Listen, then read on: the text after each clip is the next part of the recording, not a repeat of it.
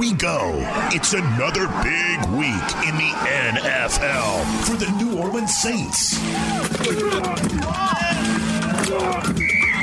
This is the Saints Wire podcast, powered by USA Today Sports.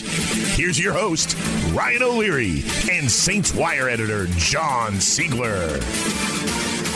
All right, John, that was kind of a wild one. Saints trailing good looking rookie Justin Herbert and the Chargers by 17 points early, but able to survive this one in overtime 30 27 after the Chargers doinked a potential game winning 50 yard field goal right at the end of regulation. And look at that, a little bit of luck and the Saints are three and two, tied with Carolina and Tampa Bay atop the NFC South. So life is good. What did you think about that one? Man, it's great to finally, literally have a bounce go your way for once. Uh, the, the, the, Saints won that one, uh, got in overtime off of the the, the Doink field goal there, and they made enough plays in overtime to seal the deal. So it was great to see. They're very fortunate uh, to get away with the win for how poorly they played, especially there in the first half. Yeah, no doubt. Nobody wants to get down twenty to three. I don't care if you're playing a rookie quarterback on the other side. Twenty to three. That uh, I, I, can't imagine the stats are very good. And, and actually, you tweeted about it, John. The uh, the odds were not in the Saints' favor based on their history, but they pulled one. They kind of pulled one out of their keister. But hey, we'll take it. Absolutely. Uh, but you know they were they're now uh, three and seventy one all time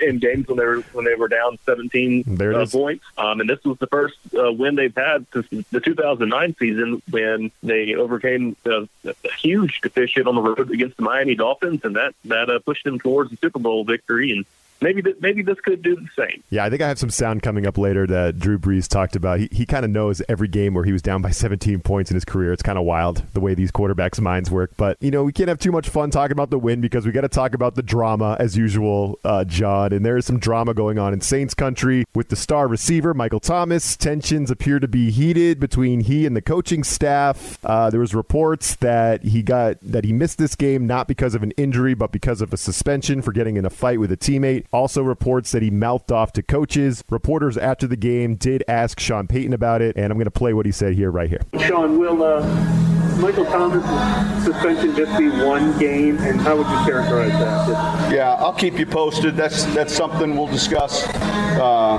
and we'll let you know at the time when the time is right. Did his absence alter the way you? I don't want to talk about. I want to talk about the players that played tonight.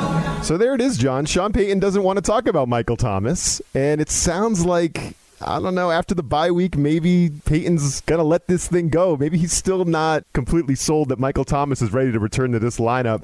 So, what are you hearing? What are you thinking about what actually went down with Thomas in practice? And do you think this suspension could linger? Yeah, it's a very murky situation. Uh, on Wednesday, Pro Football Talk uh, acquired the letter that Sean Payton sent to Michael Thomas about the situation and Michael Thomas was not suspended in that letter. Uh, he, he was fine for the game. Uh, the Saints deactivated him for a non-injury reason officially. But from what Pro Football Talk uh, uh, is reporting, uh, that Mike Florio is their lead reporter over there. This this is a one-off instance related to, to the fight in practice that Michael Thomas started with safety C.J. Gardner Johnson, and appears to be behind him. I mean, Sean Payton he, he very rarely gets into personnel issues. He, he doesn't like talking about contracts. He doesn't like talking about suspensions. He, he, this was par for the course for him. You know, we'll we'll see uh, what the situation looks like when the Saints come off of their bye. But Michael Thomas himself said on Twitter Tuesday Tuesday afternoon that he was, still was not healthy. That he was hoping to gut through the pain of his ankle strain and play against the Chargers until the Saints uh, benched him for the game. And that's been reflected on the injury report the last two weeks. You know, he still has not practiced at a full participation level. He's still been getting treatment. He's still uh, been taking some time off to to heal up. So I don't. I really believe that the whole situation has been blown out of out of proportion a bit for what happened. NFL insider Josina Anderson, excuse me, she reported that Thomas and Payton have already met one-on-one Sunday morning. Uh, that's whenever he was given the, the formal letter of his uh, the fine for the one-game uh, check. It, it, it, just my read on the situation is that there's a lot more noise on the outside than the inside. Uh, Malcolm Jenkins was on CBS Sports Radio uh, Tuesday afternoon as well. And he says that the players on the team they know where where Michael Thomas's heart is at. They know how important he is and how talented he is and what he means to the team.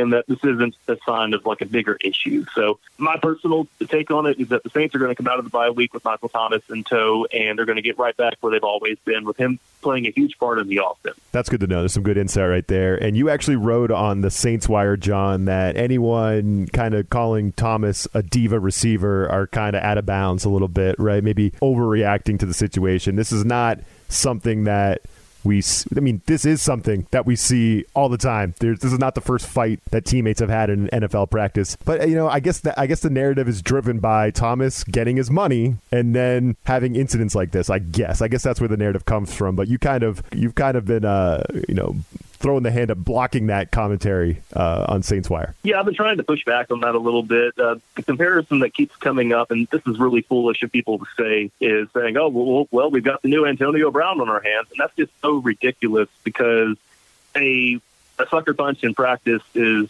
very different from the numerous criminal allegations made against uh, Antonio Brown that he is still dealing with in court in several states. Um, it's it's two totally different worlds there, and it's just a really flimsy comparison for people to make. Yeah, I do think Thomas, you know, he he's got a big ego, as most successful receivers do. I mean, the reason that Falcons fans love Julio Jones and the reason Cardinals fans love Larry Fitzgerald is that those guys are outliers. Like they're they're, they're soft spoken. It's the same reason Saints fans love Mark, Marques Colston for so long.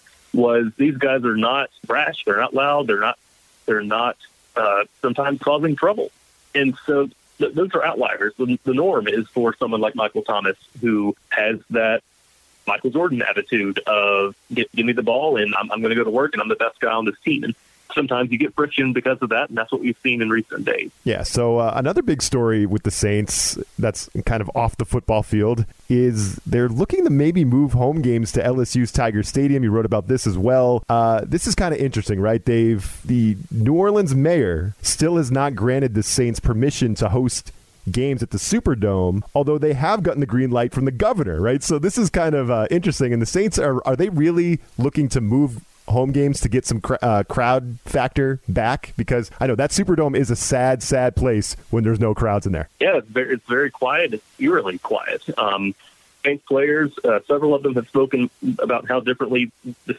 they would feel about the season if they had had the, the crowd in there, the crowd noise, um, just getting to hear the fans in, up close like that. Not too close, you have social distance, but but, but hearing everybody in there together um, that's not something that they're that they've been able to get clearance for at the Superdome right now. Uh, the city is New Orleans is still working through its uh, COVID nineteen recovery and reopening plan. Um, they're they're not allowing large events of, of any sort, and that extends to the Saints. So it, it's a very fluid situation that could change. Um, but as you said, uh, one, one contingency plan they're working on would be moving home games to LSU's Tiger Stadium that would mean 25,000 fans uh, there in attendance at Saints home games for the rest of the year. Here's some fantasy football advice from thehuddle.com. I'll be back with John in just a minute. Fantasy football is about proving that you are better than your friends. Sit 'em, start 'em. These are the fantasy picks of the week. It will kill me if this game ends in a tie. I need this win. This game's pretty much done. With Corey Bonini from thehuddle.com.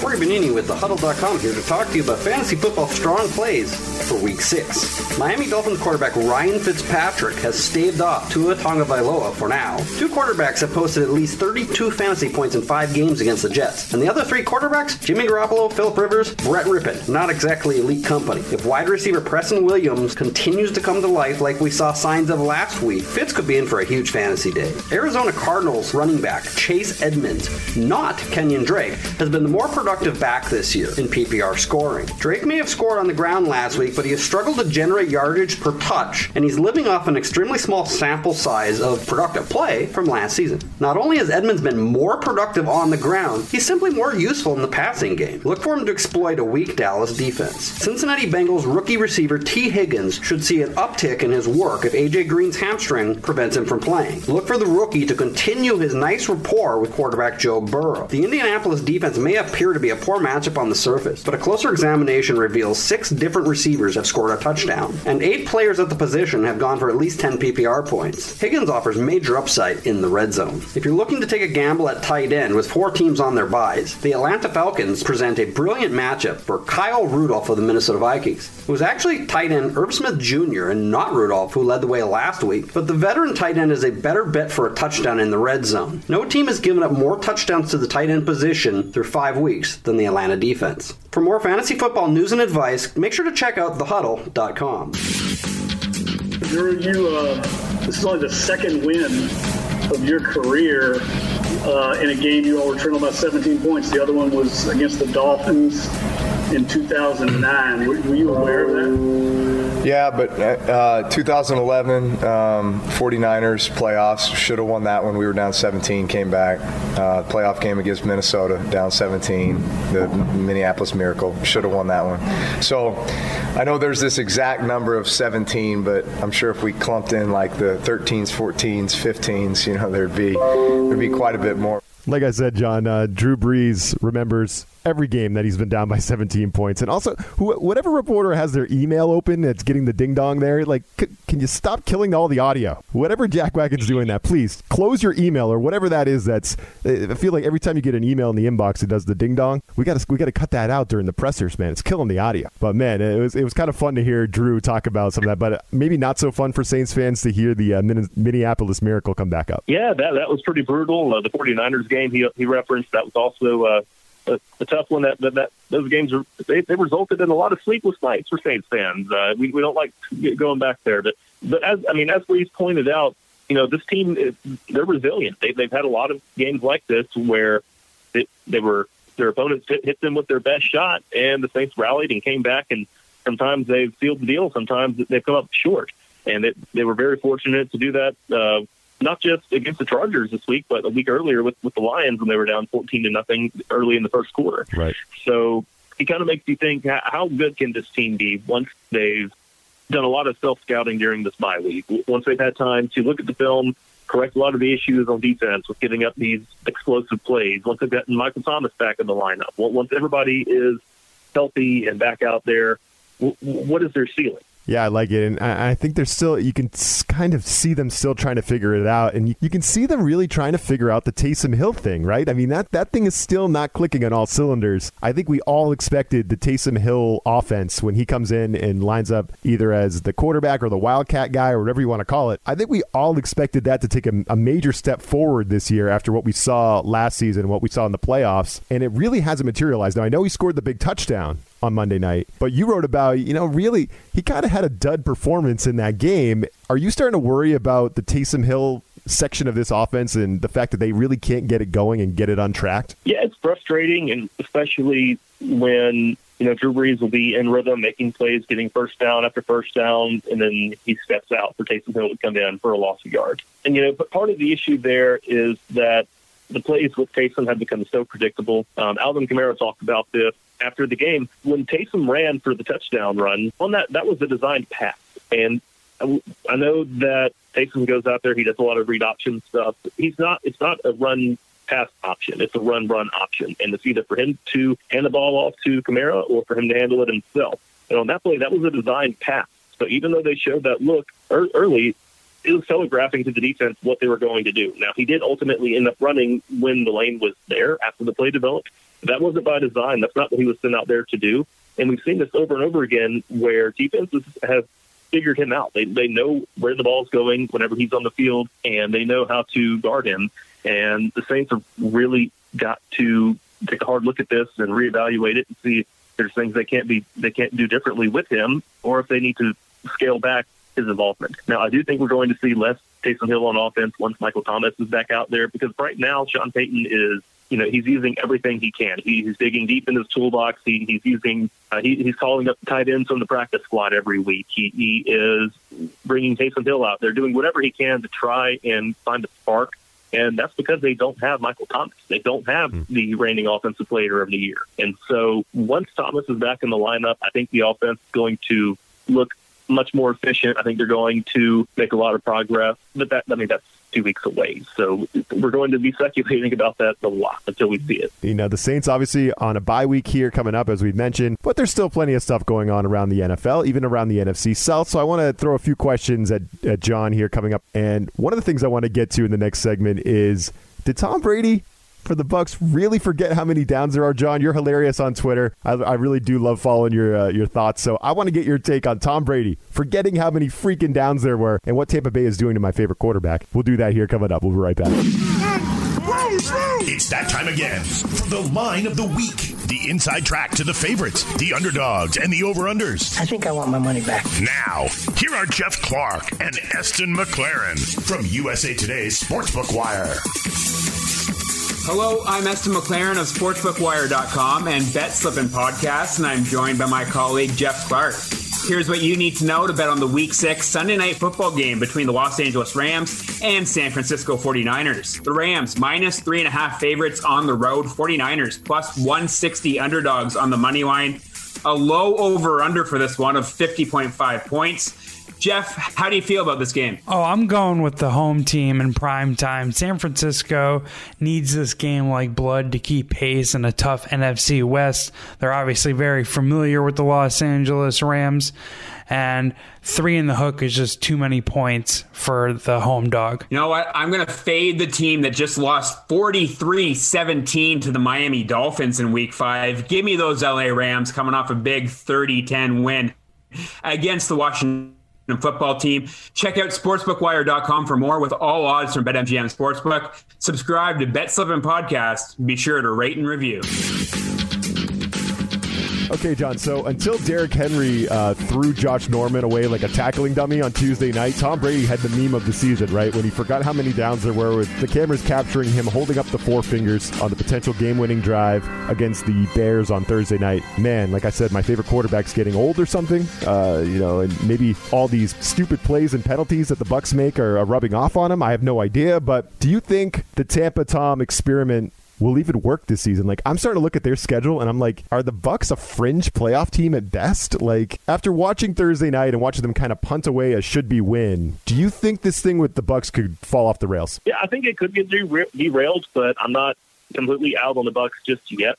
I, w- I want to see what they look like once they've gotten Mike Evans and Chris Godwin both in the lineup, both healthy, um, because we, I mean, we've seen how dangerous those guys are with Jameis Winston. Let's see how, how well they look with Tom Brady once once everybody's firing on full, on full cylinders. So I'm not out, I'm not out on the Bucs. I mean, if we look at the NFC South standings right now, it you've got three teams that are all three and two. So this thing could go any any way. Um, the Saints play the Panthers coming out of the bye. That that, that could help clear things up.